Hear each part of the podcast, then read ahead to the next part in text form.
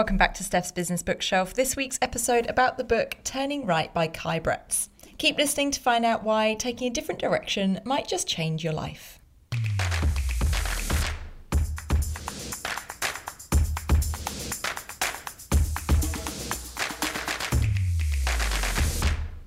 Hi there, bookworms. I'm your host, Steph Clark, and as usual, each week I'm sharing with you the three big ideas from the best non fiction books that I've been reading and doing the reading so you don't have to.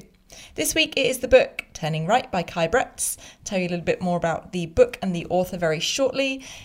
I'm recording this on Sunday morning. It's quite nice and sunny outside, bit cold. I'm going to Pilates very shortly and I need my breakfast, so I'm going to keep this one punchy so I can go and eat some oats and banana. That's my plan. You didn't need to know that, but I've told you anyway.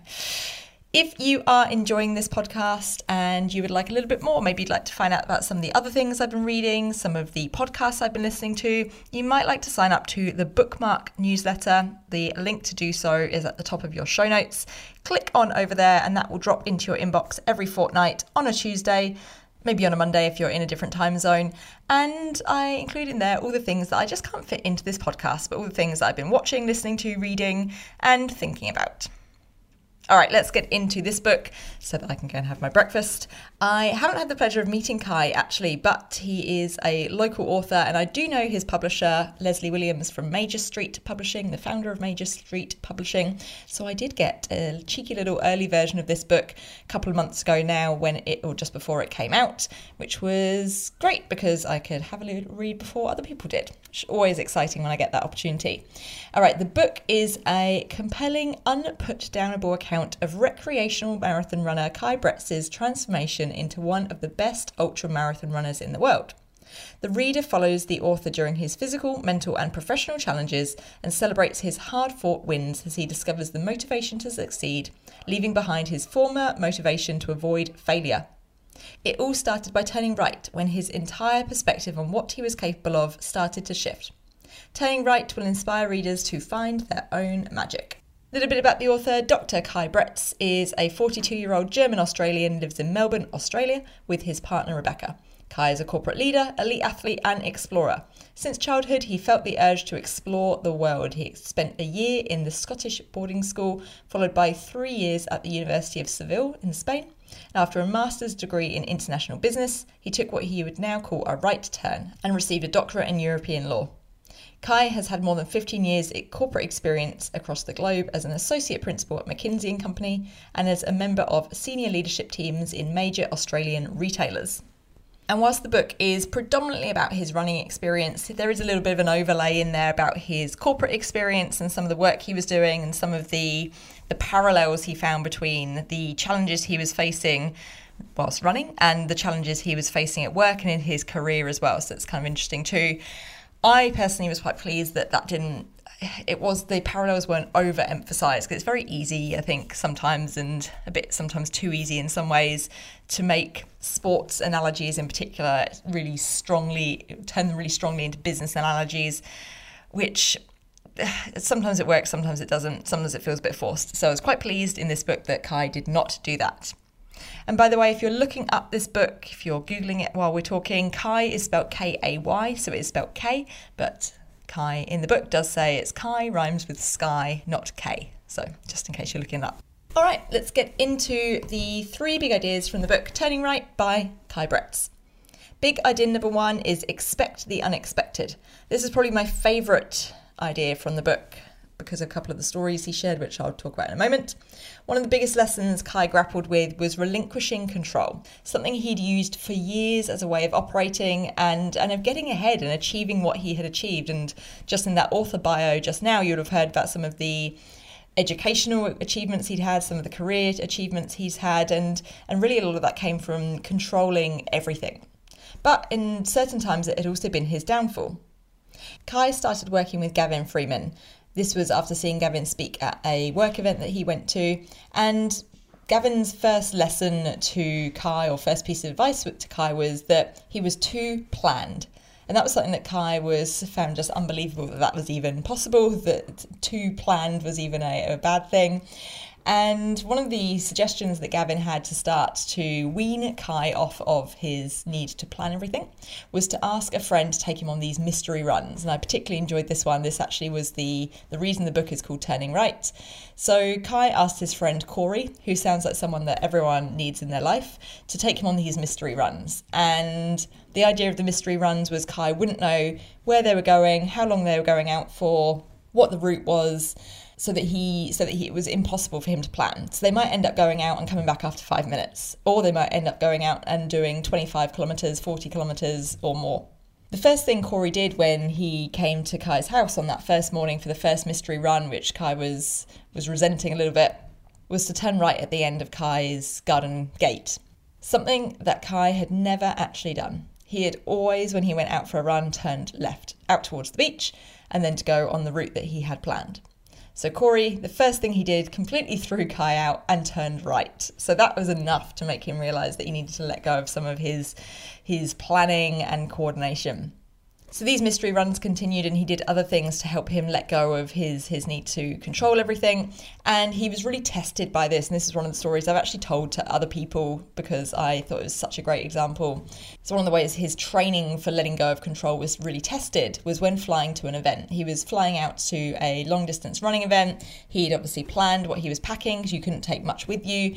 He very carefully planned his clothes, his food, all the supplies he needed to take, and carefully packed them in his bag got to the connecting flight, which took them from Brisbane onto this more regional area. And those very small planes, as you, you may know, have very strict weight limits.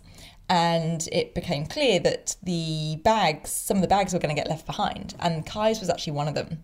So, all of that careful planning, all of the specific things that he had packed to take him through this very long ultra marathon event through the desert, all suddenly went out the window. And he found himself being surprisingly okay with it or being able to control what he could control taking some of the things out being able to reprioritize stuffing some stuff into his his bag that he was able to take on and saying goodbye to his bag and not knowing if he would see it at some point in the next few days when the next flights came out.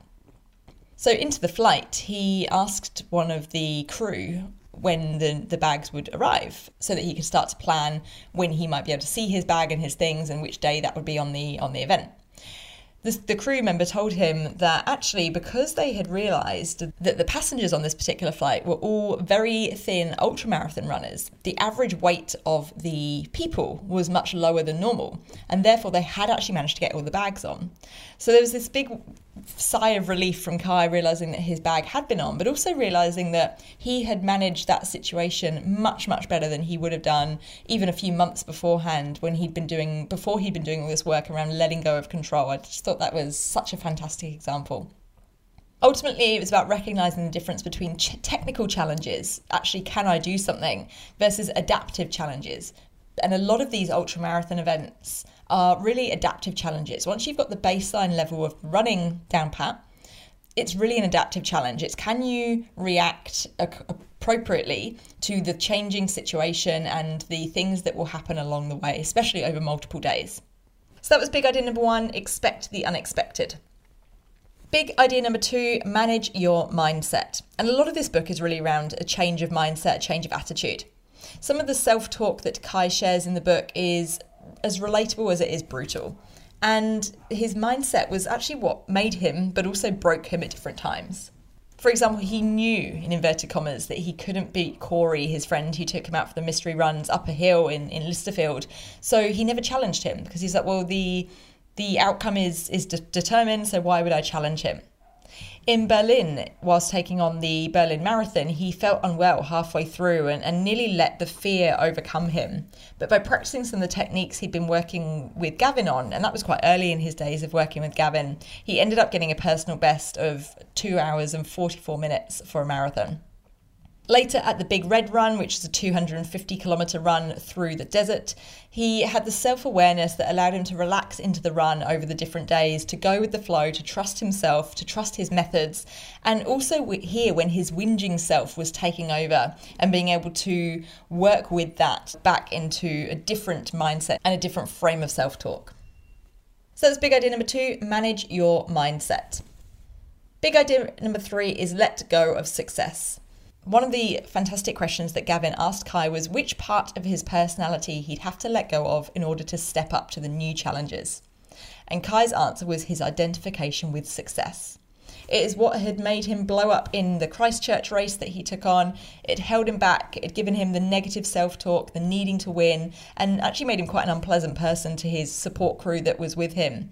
And he had this this need to be this successful ultra marathon runner and therefore couldn't fail Chasing this external validation would do nothing for him, and it would only emphasize that identity that he had made for himself being a successful ultramarathon runner who only ever wins or who only ever successfully gets through these races. This process of really overcoming this identity with success and letting go of success helped him also to, uh, to work through some childhood wounds and see how being good at things had protected him early on by giving him this something to be good at and something to be proud of and something that would maybe help avoid some of the problems at home.